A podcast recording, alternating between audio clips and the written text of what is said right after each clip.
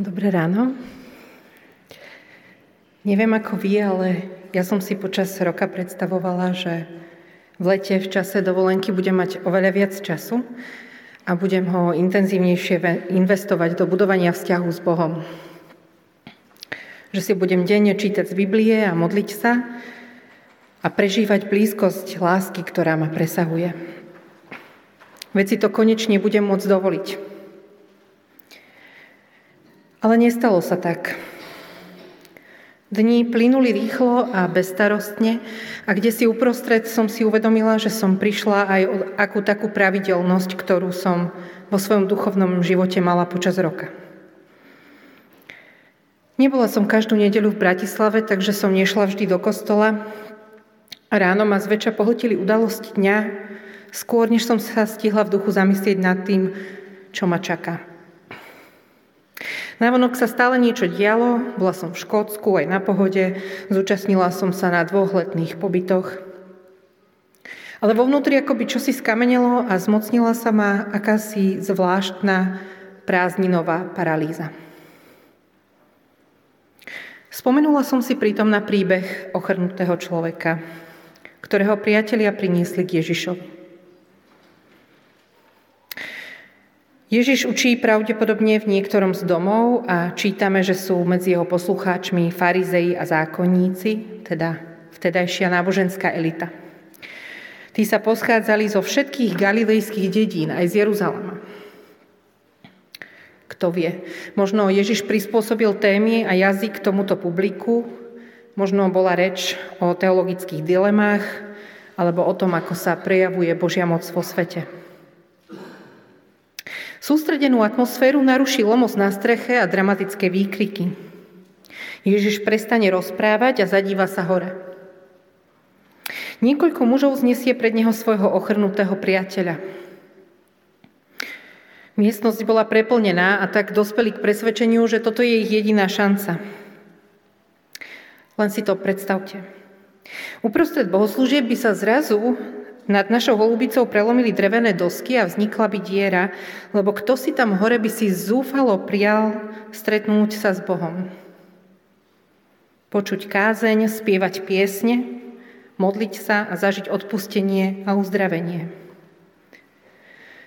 Budova by bola však taká plná, že by sa inak nevedel dostať dnu. Ježiš reaguje okamžite. Nekarhá mužov pre ich opovážlivosť, nerieši otvorenú strechu, nepúšťa sa s ochrnutým mužom do rozhovoru, čo zvykol robievať predtým, než niekoho uzdravil. Vo verši 20 čítame, keď Ježiš videl ich vieru, povedal mu, človeče, odpúšťajú sa ti hriechy. Keď Ježiš videl ich vieru. Čo je to za zvláštny princíp? Môže byť a zdať človeku odpustené vďaka viere iného človeka? A vôbec, čo sa to tu deje? K Ježišovi privedú ochrnutého a on mu namiesto uzdravenia odpustí hriechy?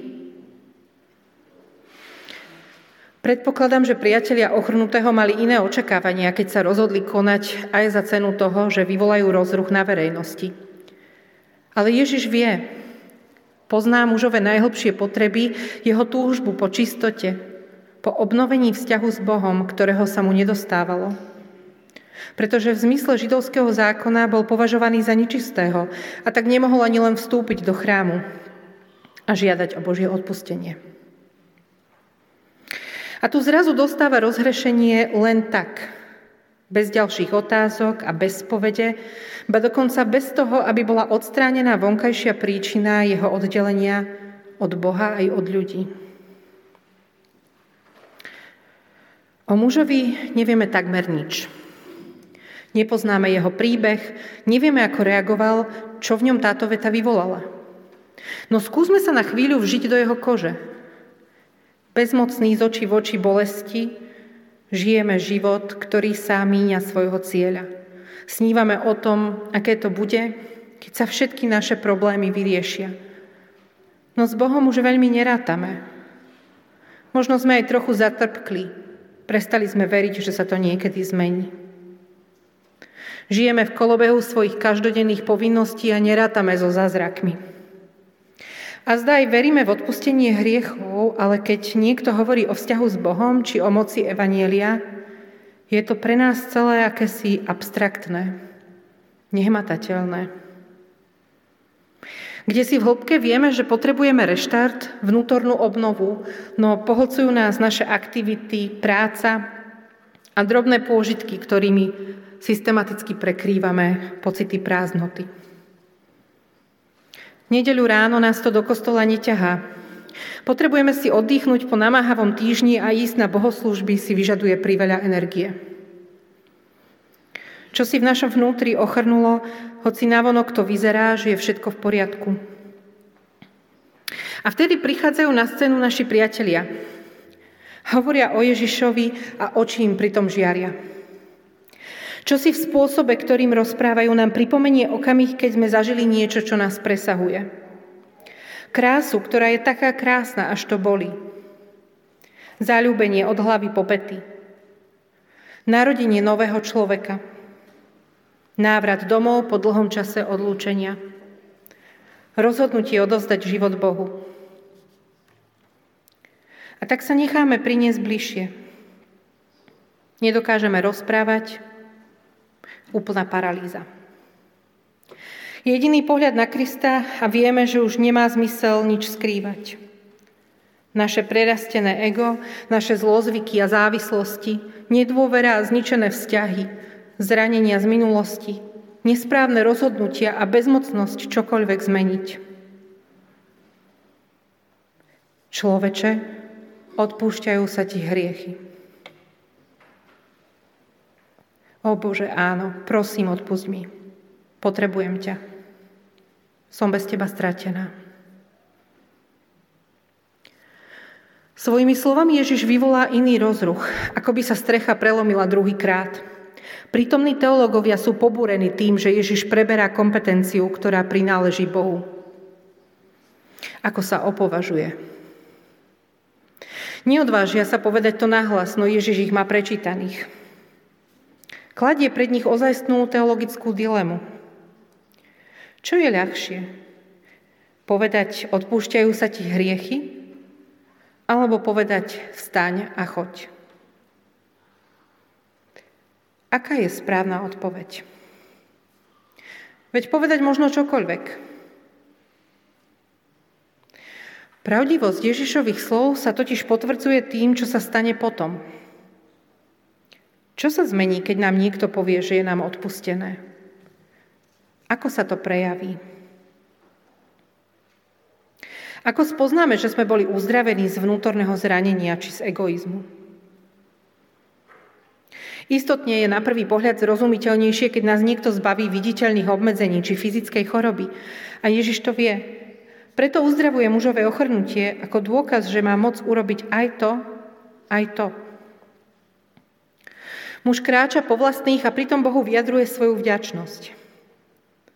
Ako by kde si v jeho vnútri vytrisklo niečo radostné a vážne, keď veci, čo dovtedy nedávali zmysel, do seba zapadli a jeho život nabral nový smer. Mení sa tiež atmosféra v celej miestnosti.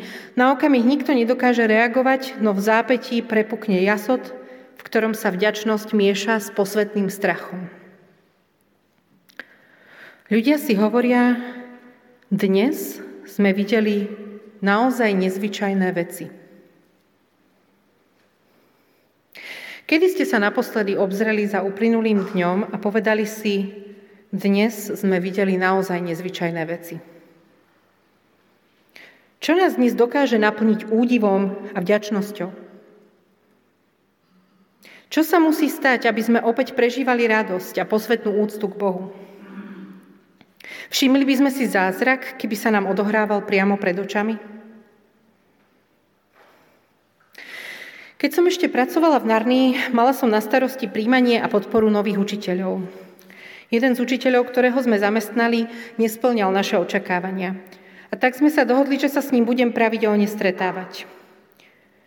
Navštevovala som jeho hodiny a následne som mu dávala spätnú väzbu. No po celý čas som cítila, že to nefunguje. Nedokázala som si s ním vytvoriť vzťah založený na dôvere, naše rozhovory nešli do hĺbky a ja som len horko ťažko pomenúvala svetlé momenty jeho hodín, aby som sa následne mohla zamerať na všetko, čo robil nesprávne. Prežívala som veľké sklamanie. Z neho, ale aj zo seba a z toho, že som mu nedokázala pomôcť. Keď som neskôr získavala viac skúseností v práci s učiteľmi, z času na čas sa mi vynoril v mysli tento človek. Čoraz viac som si uvedomovala, ako som svoju rolu vo vzťahu k nemu nezvládla. Nepríjemné pocity som zaháňala s dôvodnením, že skrátka nemal na učiteľské povolanie potrebné predpoklady. Počasie som si však začala všímať, že jeho meno sa objavuje v rôznych zaujímavých projektoch a na učiteľských konferenciách. Zdalo sa, že na sebe skutočne pracuje. A aké bolo moje prekvapenie, keď sa prednedávnom objavil na zozname účastníkov vzdelávania, ktoré som viedla. Mala som obavy, ako naše stretnutie prebehne. Pripomenuli sa mi ťaživé momenty našej spolupráce a premyšľala som, aké bude zahambujúce, keď mu budem rozprávať o niečom, čo som vo vzťahu k nemu sama nedokázala. Vzdelávanie trvalo niekoľko dní a nepríjemný pocit sa po prvom dni takmer vytratil. Ku koncu školenia sme sa ocitli sami v miestnosti a ja som sa rozhodla povedať mu, ako mi bolo ľúto to, že som mu nebola oporou, ktorú potreboval a požiadať o odpustenie. On mi na to povedal. To je v poriadku. Ja som tiež nevedel, čo robím. A nakoniec ma to postrčilo k tomu, aby som začal niečo meniť. Keď sme sa na konci týždňa lúčili, povedal s radosťou v hlase. Som rád, že je to medzi nami vyčistené. Prežívala som veľkú vďačnosť, no až večer som si uvedomila, že som dostala skutočný dar, o ktorý som Boha ani nežiadala. Nezaslúžené odpustenie, uzdravenie starých rán. Keď sa vraciam k tomu dňu, v hlave mi znie, dnes sme videli naozaj nezvyčajné veci. Možno je to už dávno, odkedy sme mali pocit, že sme boli svetkom zázraku. A možno sme si privykli na dobro, už nás neprekvapujú nezaslúžené dary. Možno nám zovšedneli slova o Božej láske a milosti. Čím to je? Ako sa to stalo, že sme sa prestali radovať?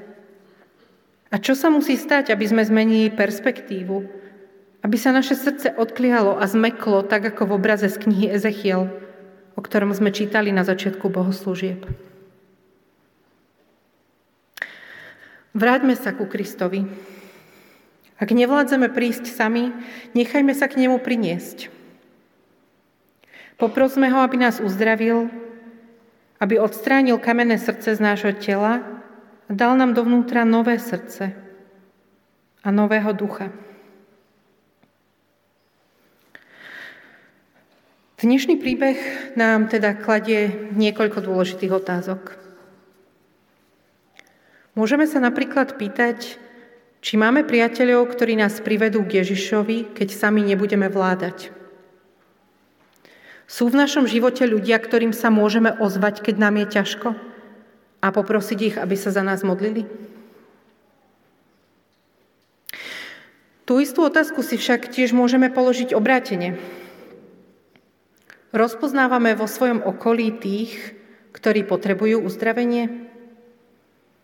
Sme pre niekoho tými, ktorým tak veľmi záleží na trpiacom priateľovi, že sa mu snažíme sprostredkovať stretnutie s Ježišom, aj keby sme tým mali vyvolať rozruch či verejné pobúrenie? Je naša viera taká neodbitná, že Ježiš pri pohľade na ňu odpovedá na najhlbšie potreby človeka, za ktorého prosíme. A napokon rozpoznávame vo svojom živote Božie stopy.